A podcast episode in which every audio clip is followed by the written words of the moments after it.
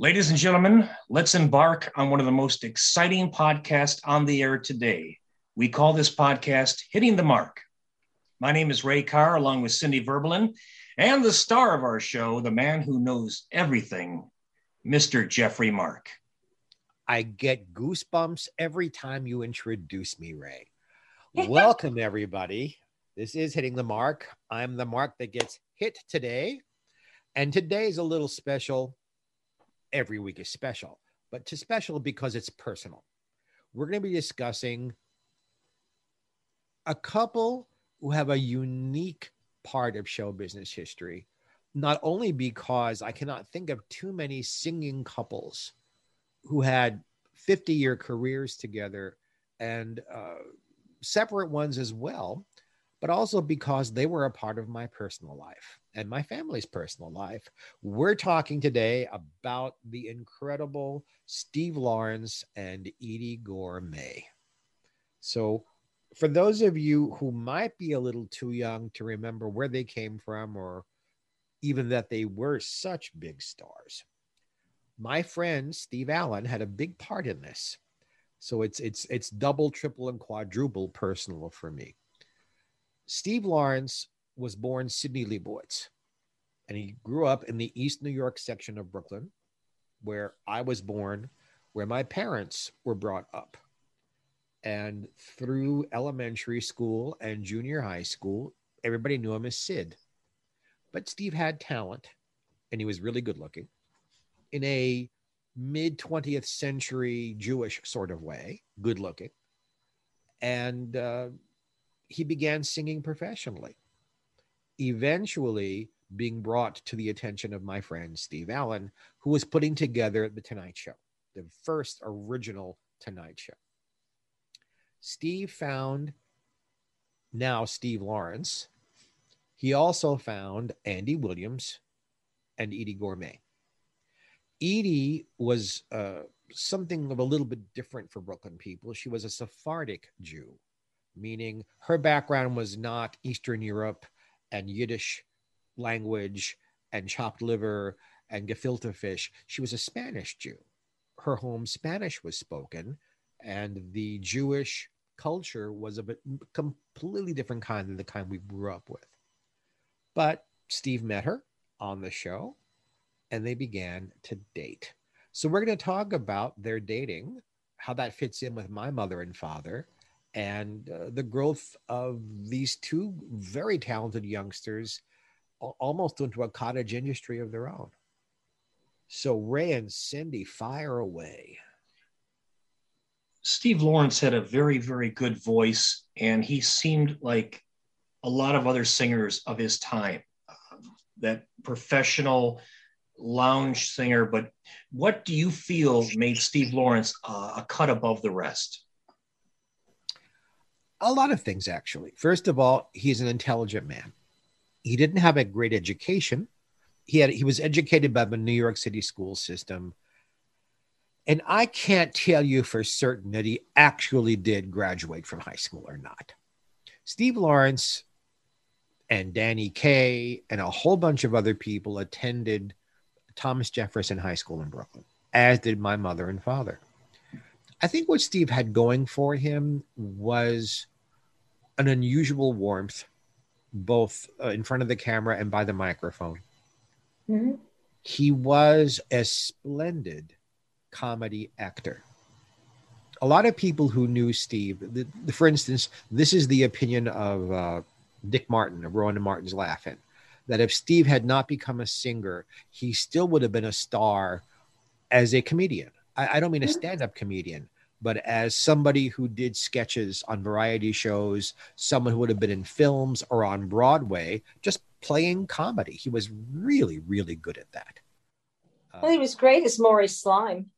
Yeah. And the Blues Brothers, yeah.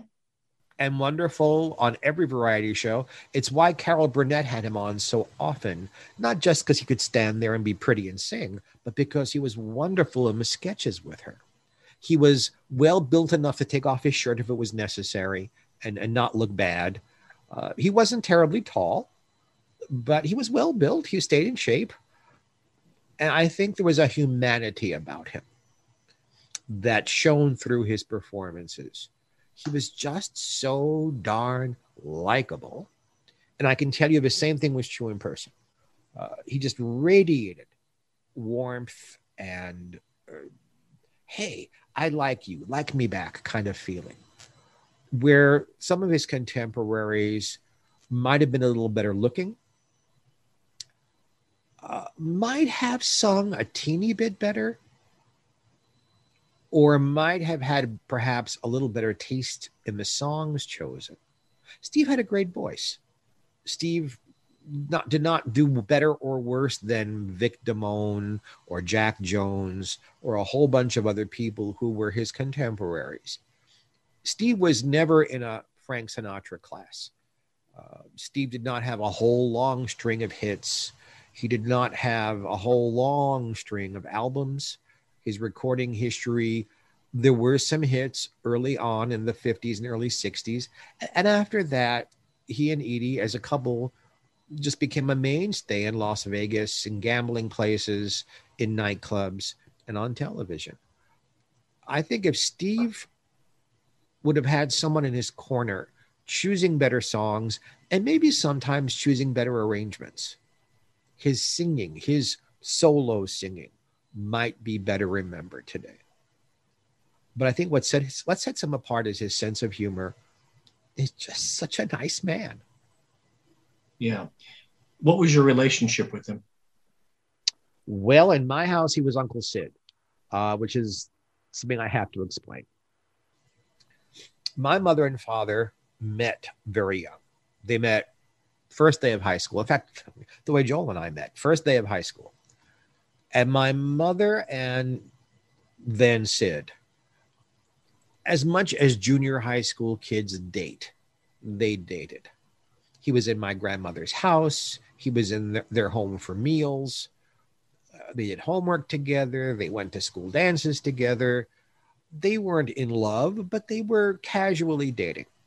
And my mother was very supportive of his career.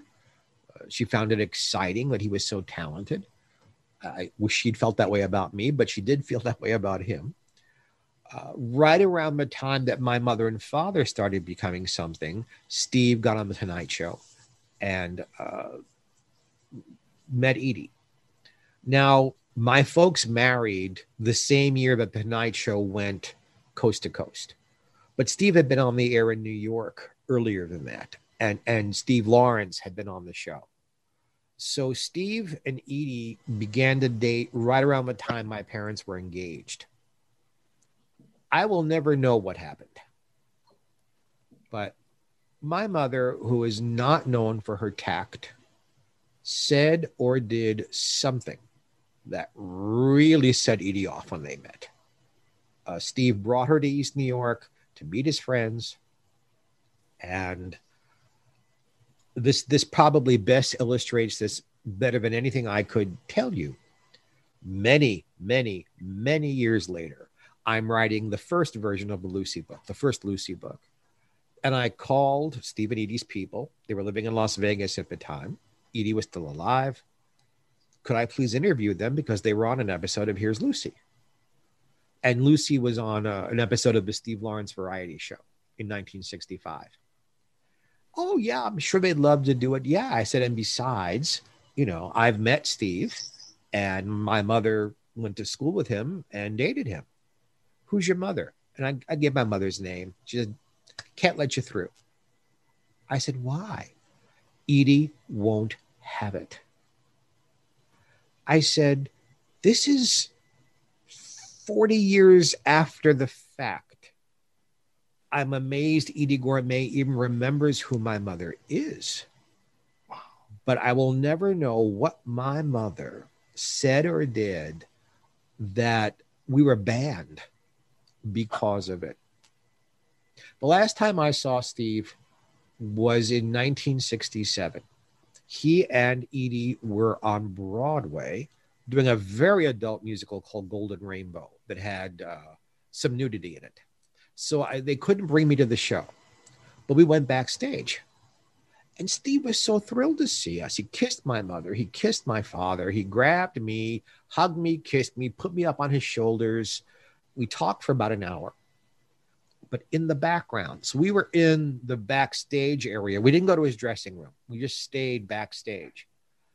Eydie was screaming and yelling at the poor man who was the conductor. I don't remember his name, but obviously there had been something wrong with the tempo where he was fighting Eydie for how she wanted to sing a song.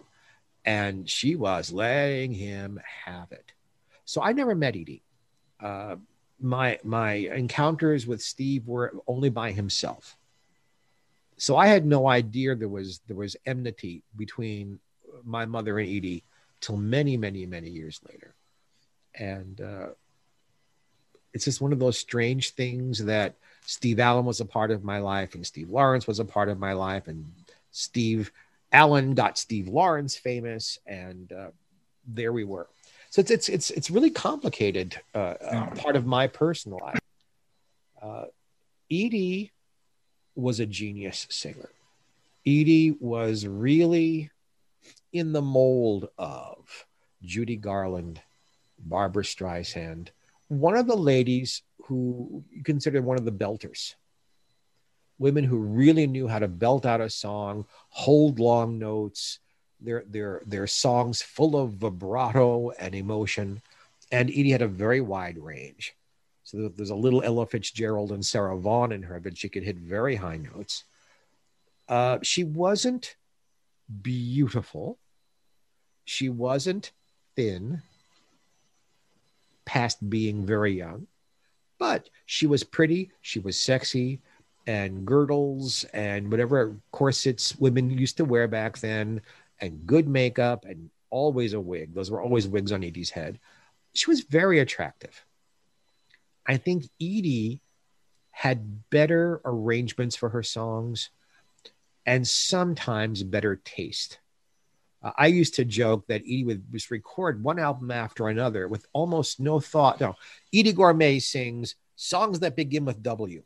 That that's how little thought went into some of her albums, but some of them really yielded some very big hits, uh, including probably her biggest hit, which was uh, If You Walked Into My Life from Maine.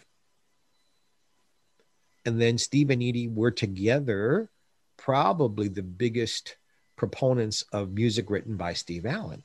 So Steve's biggest hit, uh, This Could Be the Start of Something Big, was originally a hit for Steve and Eydie. So again, Steve Allen causes Steve and Eydie to start recording together.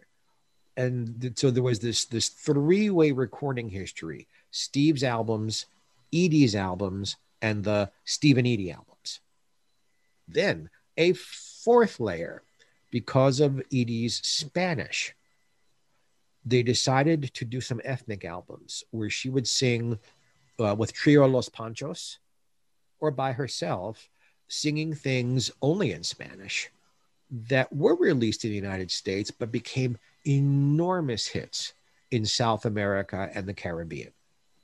So there was that extra career they had where, uh, you know, Steve would perform or Eydie would perform, they performed together, and then they tour South America and the Caribbean with Eydie being the bigger star and singing in Spanish. That's a lot of work we're talking yeah. about here. Was there animosity between, between the two? I don't think so. They were very show wise. They knew their career depended on their chemistry. They, I, I believe, I honestly believe they were in love. I don't think they married just for career. They loved their children. Unfortunately, they lost one, and that was a big tragedy for them. Uh, when they lost their son, that was, Eydie was never really the same after that. There are people who knew her. When a Jewish, when a Jewish person loses an, an immediate family member, there's a period of, of a week called sitting Shiva, where mm-hmm. you go and visit the person and be of support to them, and they mourn, openly mourn. And Joan Rivers used to tell the story of going to sit Shiva with them. And Eydie was just inconsolable, crying, crying, crying.